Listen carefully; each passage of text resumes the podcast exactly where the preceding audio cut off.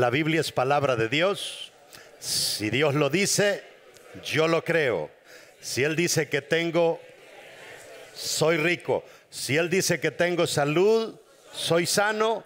Si Él dice que tengo salvación, soy salvo. Si Él dice que soy su hijo, soy importante. Por eso, de hoy en adelante, nadie más me definirá. El único que me define es Dios, mi Hacedor. Dele un aplauso fuerte. Quiero invitarlo a que vaya conmigo al versículo que hemos agarrado como base para esta serie. Y va a estar en el libro de Lucas, capítulo nueve, verso cincuenta y uno, y vamos a estar dando otros versículos. Quiero que leamos, pero entendiendo, entienda bien lo que vamos a leer, porque hay algo poderoso en esta lectura y en las que vamos a estar considerando. Dice la palabra: cuando se cumplió el tiempo en el, en el que él había de ser recibido arriba, afirmó su rostro para ir a Jerusalén. Eso dice ese versículo. Vaya conmigo a Primera de Crónicas, capítulo doce, verso veintiocho. También de los de Gad huyeron y fueron a David, al lugar fuerte en el desierto, hombres de guerra muy valientes para pelear. Leámoslo otra vez. Hombres de guerra, como que comimos. Hombres de guerra muy valientes para pelear. Esta otra parte: diestros con su escudo y pavés, sus rostros eran como rostros de leones y eran ligeros como las gacelas sobre las montañas. Y el último versículo, Lucas nueve cincuenta y seis, dice: porque el Hijo del Hombre no ha venido para perder las almas de los hombres, sino para salvarlas. Eh, siéntese. Estos versículos son tan interesantes porque nos hablan de cómo el ser humano se puede transformar cuando se lo propone. Dice que cuando llegó el tiempo, Jesús cumplió con su ministerio aquí en la tierra, y cuando llegó el tiempo de ir hacia otro nivel ministerial, porque él tiene que irse al cielo, dice que se estampó en su rostro su Su rumbo, se estampó en su rostro su visión, se estampó en su rostro su misión. Muchas veces cuando nosotros somos cristianos, especialmente cuando comenzamos, sobran las personas que se te acerquen a quererte desanimar, porque se te nota en la cara que eres nuevo. Se te nota en la cara que acabas de comenzar en el evangelio. Pero llega un momento que se nos nota tanto nuestro compromiso con Dios que la gente no se atreve, no se atreve ni tan siquiera a insinuar que nosotros nos alejemos de Dios. ¿Estás entendiendo? ¿Sabía usted que la mayoría de la gente, estamos hablando sobre el tema El poder del enfoque, pero ¿sabía usted que la mayoría de la gente vive fuera del enfoque? Viven desenfocados en la vida, desenfocados en la familia, desenfocados en lo económico, desenfocados en su salud. No se cuidan su salud, no cuidan la familia, no cuidan nada porque están desenfocados. Y a veces usted les puede decir: mira, no hagas eso porque te va a ir mal, no hagas eso. Es como decírselo a un árbol, porque la clave es que la gente se enfoque. Si la gente no se enfoca, usted va a gastar saliva y no cambian. Entonces, tantos errores en el ser humano dicen solo una cosa. Cuando nosotros veamos que alguien comete un error, comete otro error y comete otro error, solamente nos están diciendo una cosa: estoy desenfocado. Entonces, eso se da en la vida personal, eso se da en la vida espiritual, en nuestra relación con Dios. Y yo le digo, cuando nosotros a nivel personal estamos desenfocados, eso nos trae a nosotras muchas consecuencias. Pero las consecuencias más horribles vienen cuando nosotros estamos desenfocados con Dios, que no tenemos una relación con Dios. Los triunfos en la vida hablan de una sola cosa. Esa persona está enfocada. Y quiero invitarlo a que observemos la vida de este hombre. Se llamaba Moisés, y en el libro de Hebreos capítulo once verso veintiséis nos, nos dice el escritor de Hebreos, algunos dicen que fue Pablo, otros dicen que no, que pudo haber sido otro el escritor, pero qué importa quién lo escribió. Pero esto dice la Biblia sobre Moisés. Mire lo que dice. Allá en el Antiguo Testamento, allá en Egipto, dice: porque tenía puesta la mirada en el galardón. ¿Dónde tenía puesta la mirada? En el galardón. El triunfo que él quería obtener. ¿Dónde la tenía puesta? En el triunfo. ¿Cuántos de ustedes se recuerdan allá en el pueblo las famosas carreras de cinta? ¿Verdad? Usted agarraba su caballo y enfrente tendían un lazo, y del lazo colgaban unas argollas, y cada argolla tenía un número, y cada número correspondía a las reinas. Y las reinas eran bonitas y tenían un regalo. Y, y si el que estaba en el caballo ponía la mirada en las reinas, no se llevaba la argolla.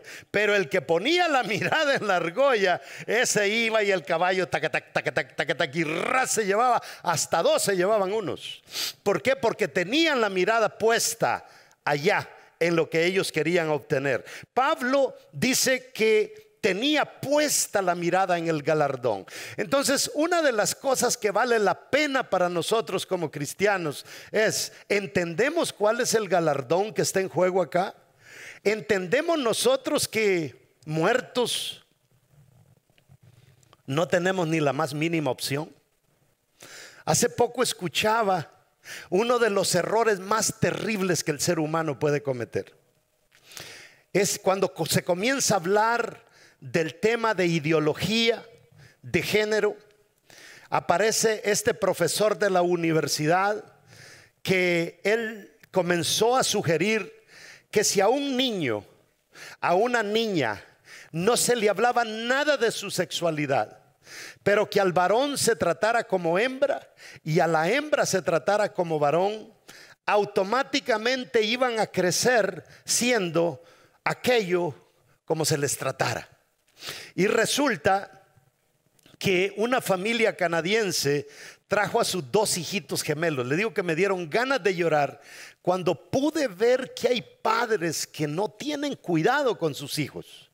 Entregaron a este profesor como conejito de India para hacer ensayo a sus dos hijitos. Y entonces a la hembrita la comenzaron a tratar como varón y al varón como hembrita. Y resulta que cuando van creciendo, la hembra Eh, rechazaba las muñecas, rechazaba las Barbies y solamente quería jugar con carros, con lo que su hermano jugaba. Claro, ella era él y él era ella. Y creció y no la pudieron convencer de que se comportara como hembra. Pero resulta que hasta le habían hecho ya una media operación. Creció la muchacha y tomó la decisión de convertirse en varón, que era lo que era. Hicieron una operación y medio le arreglaron su parte otra vez, y resulta que se casó. Solamente le duró el matrimonio dos años.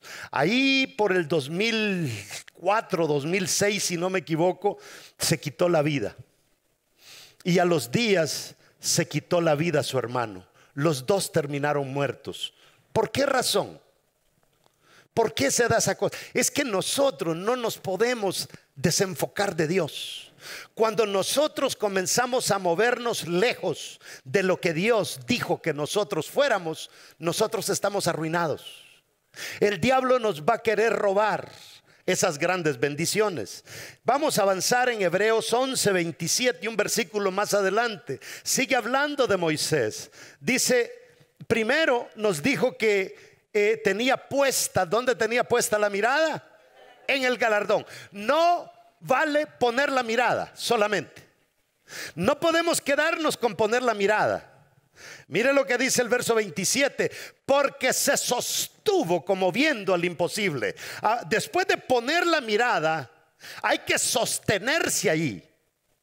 Y para sostenerse tienes que hacer un gran esfuerzo por mantenerte enfocado, porque el enemigo va a tratar de desenfocarte. Pero dice, póngase a pensar, Moisés en el Antiguo Testamento ya tiene la mirada puesta en el invisible. Mire, aquí hay tres cosas bien importantes que quiero que usted y los que nos ven en la televisión agarre. Dice que se sostuvo. ¿Se sostuvo qué? Viendo. ¿El qué? Viendo el galardón, se sostuvo. No un año, no dos años, no tres años. Toda su vida se sostuvo viendo el, el galardón. Pero mire lo que dice. Dice, porque se sostuvo como viendo. Pero ¿qué es lo que veía? Veía, dice, lo invisible. Hermano, ¿sabe usted lo que es? ¿Cómo le dicen hoy? Si usted dijera, es que estoy firme viendo algo, y alguien viene y dice, ¿qué ves? Veo algo que no se ve. ¿Cómo se le llama eso? Loco. Sí, eh, así lo tilda el mundo a uno, de loco. Pero es que, amados hermanos, en todo este mundo espiritual, nosotros debemos de entender que lo que Dios dice que es, es, aunque no lo podamos ver. ¿Mm? Y lo que pasa es que el, el Dios nos va a tratar de direccionar a que sigamos viendo aquello que Él nos promete, aunque no lo hayamos visto. Y esto es sencillo entenderlo. Por ejemplo, la gente que se dedica a, a hacer casas, ¿verdad? Que hacen doscientas casas y lo primero que hacen es un plano, hacen un, un modelo tridimensional, se lo muestran por la computadora, usted ve el modelo tridimensional, la casa preciosa, le ponen palmeras, le ponen pasto verde, le amarran un perro en la palmera, y ahí en el modelo tridimensional sale una señora caminando con el perro y se dice, wow, qué bonito. ¿Y qué es lo que tengo que hacer para comprar una de esas casas? De un enganche de veinte mil dólares. Y va usted viendo el modelo, da veinte mil dólares, y resulta que cuando usted va a ver el terreno, lo que va a ver es un montón de tractores y máquinas abriendo caminos. Lo que usted compró no existe, pero se lo vendieron. De eso se trata el enfoque. Amados hermanos, uno agarra a una persona que es un desastre en la vida. No le encuentra usted patas ni cola a la persona. Cualquiera puede decir, ese tipo no tiene remedio, eso ya se arruinó. Y resulta que usted comienza a verlo con los ojos de Dios y dice, no, sí tiene remedio, tiene remedio. Yo me recuerdo una vez nos llegó uno al taller del maestro que se llamaba Juan. Y llegó Juan con la sangre coagulada, ya listo para morirse. Y yo, yo ya había intentado cinco veces con Juan. Y le dije, Juan, dos opciones tengo con vos. Una, es que aguantes y entendás que si seguís así te vas a morir. Y la otra es que te quedes aquí unos días, vamos a hacer una recolecta, compramos un cajón y, y, y, y morite y te vamos a enterrar. Hermano, Juan se levantó. Y ahora, ¿quién no sabe quién es Juan? Juan Santis, que tal vez hasta nos esté viendo desde su país, porque ya regresó a su país. Pero lo veíamos y tenía remedio, tenía arreglo, porque uno tiene que ver a la gente con los ojos de Dios. Porque cuando Jesús fue al estanque de Betesda y vio a aquel paralítico que tenía treinta y ocho años de estar paralítico, Jesús pudo ver en él que había un material que nunca se había activado. Cuando Jesús le habla a la samaritana, ve lo mismo. Entonces Jesús es un especialista en agarrar aquello que nosotros no vemos y dice, tiene remedio el tipo. Entonces uno tiene que poner los ojos como viendo a, al tipo que no existe todavía. El diablo hace lo contrario. El diablo te agarra bueno y te convence de que no sirves para nada. Dicen que este hombre iba a un restaurante y con su esposa, y siempre lo sentaban en una bendita mesa, en una esquina, y después de ahí de la mesa había una lora. Y la lora desde la jaula le decía, feo, eres feo. Y el tipo decía: bendita lora, cállate, feo. Y se tiraba toda la comida y la lora: feo, mira cómo le... eres feo. Y, y no dejaba en paz al tipo. Volvía re, y regresaba a comer y la lora lo conocía y le decía: feo, feo. Y ya lo conocía. Un día dejó de venir al restaurante. Y por allá por la calle se encontró al dueño del restaurante. Y el dueño del restaurante le dice: oiga, pero ya no lo he visto allá por el restaurante. No, le dice, no voy a volver. ¿Y por qué es que no va a volver? Usted tiene una bendita lora y siempre que me sientan me van a sentar en la mesa al lado de la lora y me dice feo. Y yo ya no voy a ir a su restaurante. Mire, vaya, le dice. Y si esa bendita lora le dice feo otra vez, yo no le voy a cobrar. Perfecto. Se va el dueño al restaurante donde la lora y le dice: mira, bendita lora, el hombre que viene aquí que le decís feo, si le volvés a decir feo, te voy a agarrar cada pata y trac, te la voy a quebrar y te voy a arrancar las plumas y, y no me le vayas a decir feo porque vas a quedar arruinada para el resto de tu vida. Ese día llegó el señor al restaurante y lo van a sentar a la misma bendita mesa y la lora ahí, pero él no la miraba. Y la esposa le decía: mira la lora, mira la lora para que te diga feo, así no pagamos.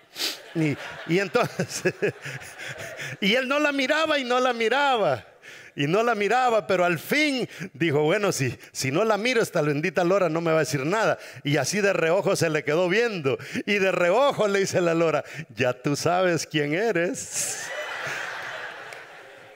Y no te lo tengo que decir, le dice, porque ahora te lo dices tú mismo.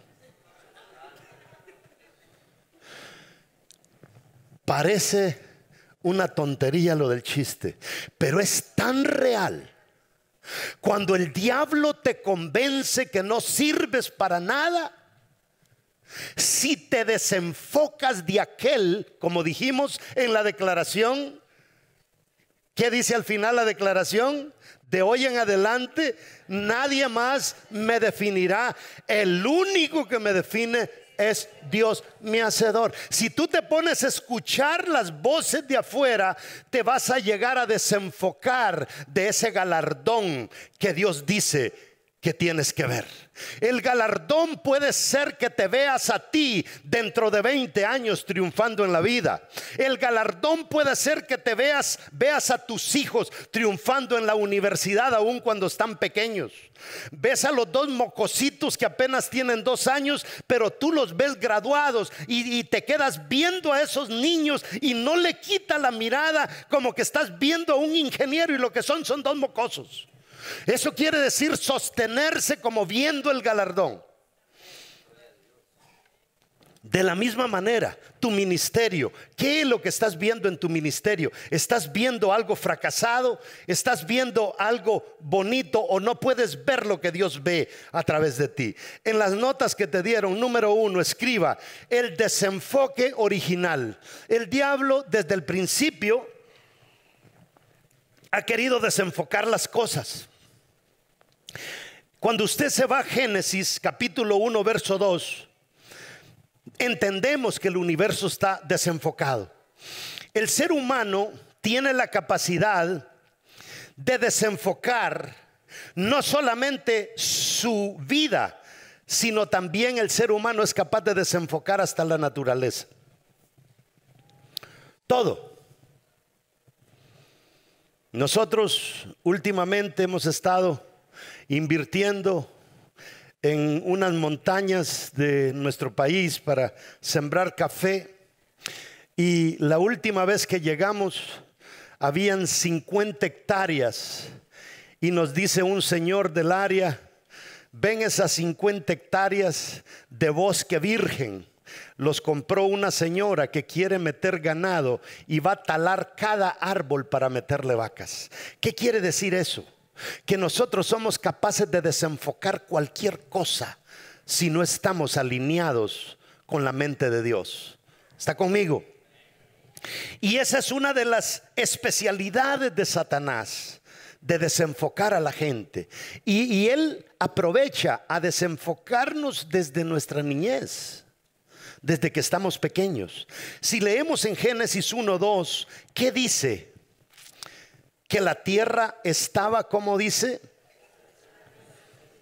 En otras palabras, diga conmigo, estaba desenfocada y vacía. El diablo es especialista en eso. La tenía patas arriba porque se asume, según alguna teoría por ahí, que Dios tira al diablo y el diablo viene y hace sus atrocidades en la creación de Dios, y Dios tiene que volverla a ordenar. Y eso quiere decir que la tierra, diga conmigo, estaba fuera de enfoque. Fuera de enfoque. Eh, la gente que trabaja en las cámaras sabe muy bien lo que es el enfoque. Pocas personas como los que trabajan en la cámara. ¿Cuántos de ustedes han hecho una sesión de fotos? Y ha ido y le toman una foto y usted y, y, o, o alguien se la toma en el celular, ¿verdad? Y le toma la foto y dice, se la subo a Facebook, y le dice, no, no, no, no, no, no, no, déjame verla, déjame verla, ¿verdad? Y algunos toman unas fotografías que, Dios mío, le cuesta atinar que es usted en la foto. Tan desenfocado. Eso, así es de importante. Si usted no tolera una foto suya desenfocada para mandarla a Facebook, ¿cómo puede ser que usted puede, puede tolerar vivir una vida desenfocado? Si en una foto usted no lo permite, ¿cómo lo puede permitir en su vida? Es tan importante lo que le estoy predicando. Dios, fíjese que lo primero que Dios comienza a hacer es darle enfoque a cada cosa. Ahora, la gente que trabaja en cámaras no me deja mentir que la clave del enfoque, ¿cuál es? La clave del enfoque es la luz. Si no hay luz, ¿cómo va a enfocar usted si no ve lo que quiere enfocar? Entonces dice la palabra que Dios lo primero que hizo, ¿qué fue? La luz. ¿Para qué? Para comenzar a enfocar el asunto, porque eso no se entendía que era. Eso estaba patas arriba. Entonces Él hace la luz, y al ver las cosas entonces podemos trabajar. Por eso es que cuando Cristo viene a nuestra vida, lo primero que Cristo hace es alumbrarnos quienes nosotros somos, y nos muestra los defectos, y nos muestra el callejón sin salida en el que estamos, pero también nos muestra la salida por la que podemos escapar de ese lugar. Pero Él lo que hace es que nos alumbra. ¿No es eso lo que dice la palabra? Lámpara es a mis pies tu palabra. Lo primero que Dios hace es alumbrarte para que tú digas, ay, por el amor de Dios, si este soy yo, ese eres tú. El espejo que Dios nos muestra se llama Biblia. Y ahí están las historias buenas y malas. No, diga conmigo, no hay enfoque sin luz. Necesitamos luz para enfocarnos. El pecado original tuvo que ver con desenfocar lo que Dios había hecho. Lo desenfocó a tal manera. Escúcheme bien, usted que nos ve en la televisión también, vea esto. Vamos a irnos a Génesis uno veintiséis. Mire cómo el diablo, cómo Dios se enfoca y el diablo desenfoca.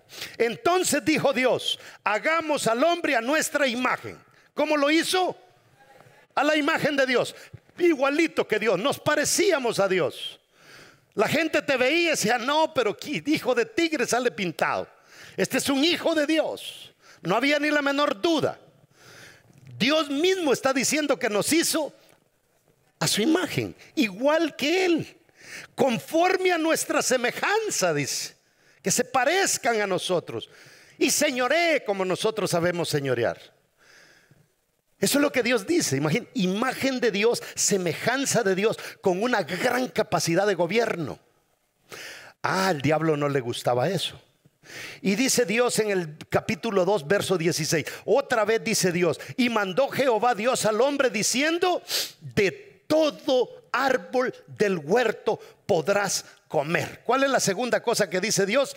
De todo árbol del huerto podés comer, menos de uno. Ve cómo está todo enfocado. Vea cómo el diablo desenfoca. Esto dice Satanás en el verso cuatro. Entonces la serpiente dijo a la mujer, no moriréis. ¿Y qué es lo que había dicho Dios? Que al probar el fruto iban a morir. Pero mire lo que dice Génesis tres, cuatro y cinco, la parte B del verso cinco dice: sino que sabe Dios que el día que comáis de él serán abiertos vuestros ojos y seréis como él. Wow, dice Adán y Eva, qué privilegio, vamos a ser como Dios. Estamos en el capítulo tres, verso cinco.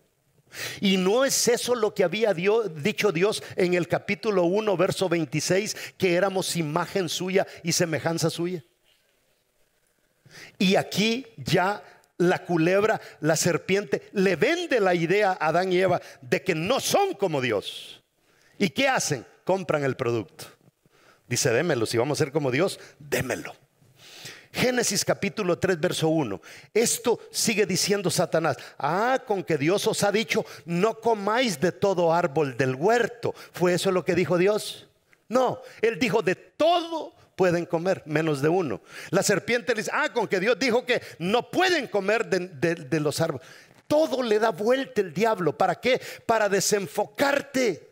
Y que tú comiences a creer que tú eres lo que él dice que eres.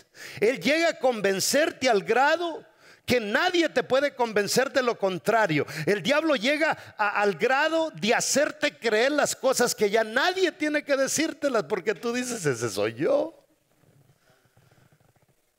¿Estás entendiendo? Y ministerialmente el diablo nos arruina. El objetivo de Satanás es desenfocarnos para que no logremos nuestro propósito. Él quiere alejarnos de nuestro propósito lo más posible. Un desenfocado ofende fácilmente a Dios, porque no le da crédito a Dios de las grandes cosas que Él nos ha dado. Entonces el desenfocado habla tonterías al grado de que cada rato está ofendiendo a Dios. Yo no sirvo para nada, ¿verdad? Yo nací para fracasar, yo soy un arruinado, yo no me voy a levantar ministerialmente, yo no puedo hacer crecer mi célula, la gente que me han dado son los más duros, esto ni, ni Dios los endereza, estas personas no sirven para nada. No, eso ofende a Dios, porque estás desenfocado. Tú tienes que poner la mirada en el galardón, no en el taradito que tienes enfrente, sino en lo que Dios dice que el taradito se va a convertir. Ahí tenemos que poner los ojos. Dos en sus notas: orden nuevo versus orden viejo. Es importante que cuando nosotros entendamos que cuando nosotros nos convertimos al Señor, somos hijos de un nuevo orden. Ya nosotros no podemos seguir viviendo en base a las definiciones de ayer. Tenemos que entender que ahora somos hijos de un Dios vivo. Ordenar significa madurar. Si nosotros no estamos dispuestos a madurar, nunca nos vamos a ordenar. Si tenemos revelación y tenemos conocimiento, pero no enfocamos nuestra vida poniéndole orden, estamos en problemas. ¿Oyó lo que le dije? Podemos tener revelación de Dios, podemos tener conocimiento que Dios nos dé, pero no enfocamos nuestra vida. No importa cuánta revelación Dios te dé, no importa cuánto conocimiento Dios te dé, si no te enfocas, eso no te va a servir de nada. Por eso tenemos a cristianos que, Dios mío, cuando uno los ve, a veces les ve unos luzazos que uno dice: por el amor de Dios, qué tipo el que Dios hizo en eso. Ay, pero denle unas dos horas más y pegan unas metidas de extremidad que usted dice: pero ¿cómo puede hacer eso? Si tiene un talento ese tipo que yo lo quisiera tener. Pero ¿qué pasa? No entiende lo que es el enfoque. ¿Está entendiendo? No podemos decir que amamos a Jesús, ni mucho menos que somos cristianos, si nunca nos enfocamos. Hermanos, un desenfocado habla mal del evangelio. Un desenfocado habla mal de Cristo. Un desenfocado habla mal de sí mismo. Un desenfocado habla mal de todo. El problema es que para Dios, escuche, el problema es que para que Dios le agregue más a nuestra vida, entiéndame, para que Dios le agregue más a mi vida, de nada sirve si no nos desenfocamos de lo viejo y nos reenfocamos en el más que Dios nos quiere dar. Nosotros estamos acostumbrados a vivir con lo poco, acostumbrados a vivir con lo menos, pero ahí estamos. Ore por mí, yo quiero un mejor trabajo. Ore por mí, yo quiero una mejor empresa. Ok, y viene el evangelista, te toca, ora por ti, pum, caes al suelo, te soltaron la profecía y tú quieres, en vez de estar aquí, quieres estar acá. Pero no te das a la tarea de investigar que, bueno, ya para vivir aquí es un orden viejo, ya sabes cómo comportarte. Las malas mañas, los trucos, pedir prestado y no pagar y todo eso. Así se vive aquí. Pero para vivir acá no puedes traerte ese bagaje y decir, ah, voy a ser un sinvergüenza, Dios me va a dar mucho, pero voy a multiplicar las sinvergüenzadas mías y me voy a hacer mucho más grande. No funciona. Tú tienes que abandonar todo eso, el orden y todo, e irte para allá y aprender las cosas, cómo opera una persona con abundancia, cómo opera una persona bajo bendición. Si tú has estado acostumbrado a salir adelante en medio de la maldición, nada que tenías en medio de la maldición te va a servir para comenzar a vivir cuando estés en medio de la bendición. ¿Está conmigo? Entre más bendiciones Dios manda a mi vida, más orden y más estructura yo debo de tener. ¿Quieres bendiciones grandes? Ponle orden a tu vida. Ponle estructura a tu vida. Revelación en un orden nuevo no funciona con vida en un orden viejo. Y ese es el problema del evangelio. Nosotros traemos grandes predicadores a este lugar, pero si tú no le pones orden a tus cosas, no va a funcionar. Puede venir Jesús a predicarte y no te va a funcionar. Tenemos que nosotros estar definidos de qué es lo que queremos ser. Aquí tiene mucho sentido lo que dijo Jesús. Mateo nueve dieciséis.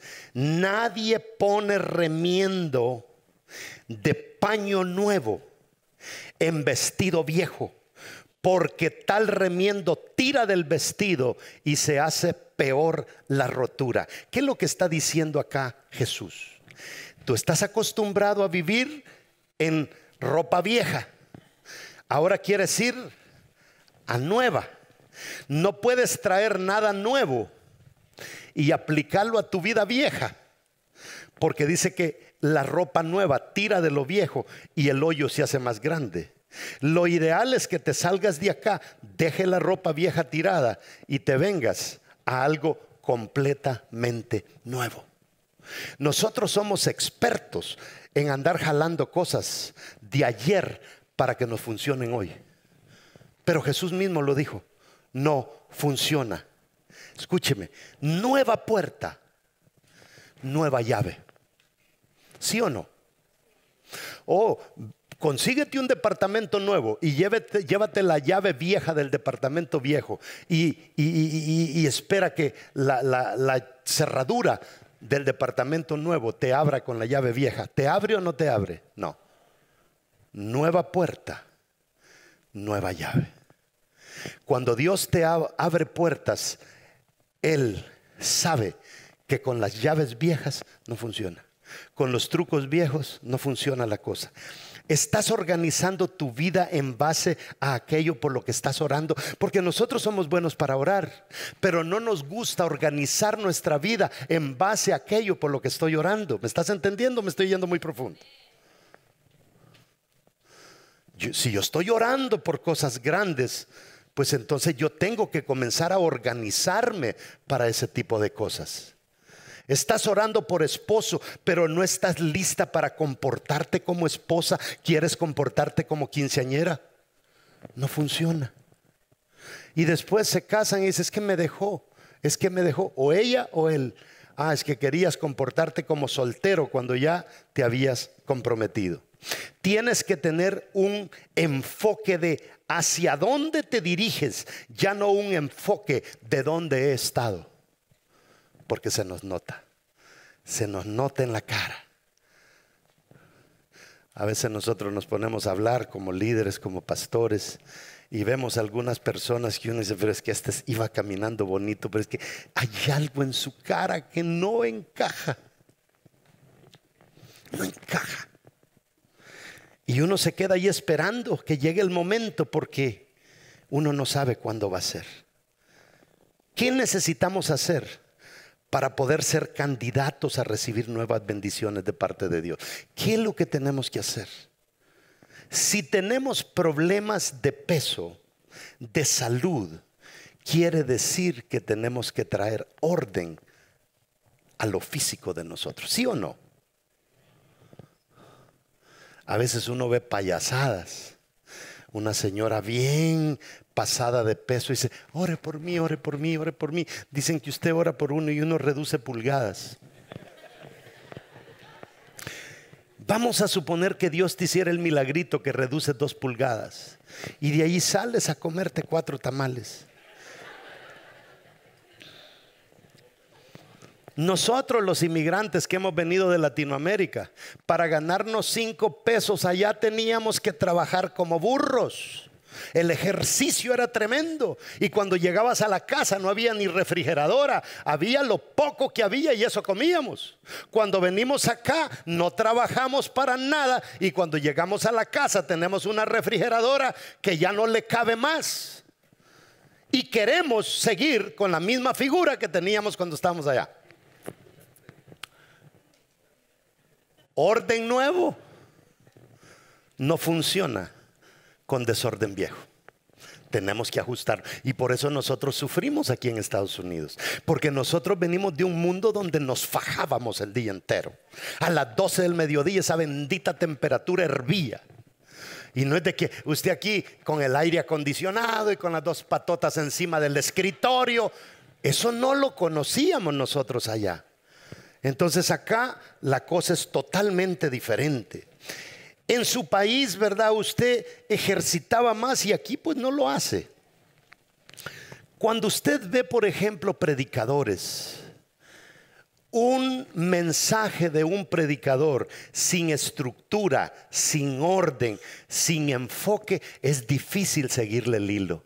Puede decir cosas bonitas y salta de una cosa aquí, salta para otra cosa allá. Hasta en el mensaje de Dios se necesita enfoque y se necesita orden. Si Dios te da dinero y eres alguien desenfocado, vas a terminar en pobreza. Y por eso la gente mejor concluye y dice, no, es que el evangelio es sufrido y aquí tenemos que ser pobres. No, lo que me estás diciendo es que eras tan terco a seguir en la misma forma vieja que no te pudiste educar cuando Dios te trajo bendiciones y ahora despilfarras todo y gastas todo. Necesitamos tener un plan para nuestro dinero, un enfoque para nuestro dinero. Necesitamos tener un plan para nuestra salud.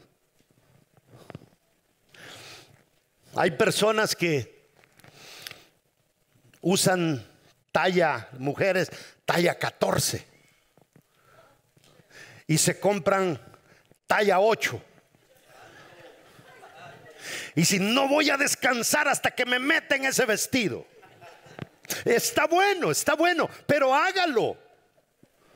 Porque el vestido se puso tan viejo que hasta amarillo está y usted con la misma figura. Está bueno, ponga la mirada en ese bendito vestido, véase al espejo todos los días, párese en la báscula, mídase la boca y yo le aseguro que en cierto periodo usted va a entrar y va a decir, me fue difícil, pero al fin entré. Hay que ajustarlo todo. ¿eh?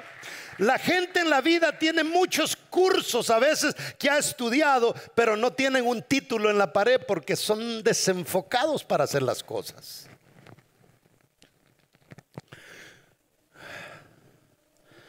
Si usted no me agarra ningún mensaje hasta ahora y agarra esto, Dios lo va a transformar.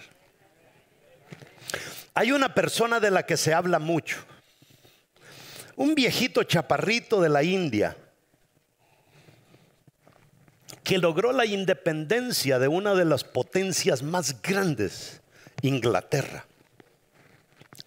Inglaterra lo educó y él sacó una fórmula de hacer guerra pacíficamente. Pacíficamente.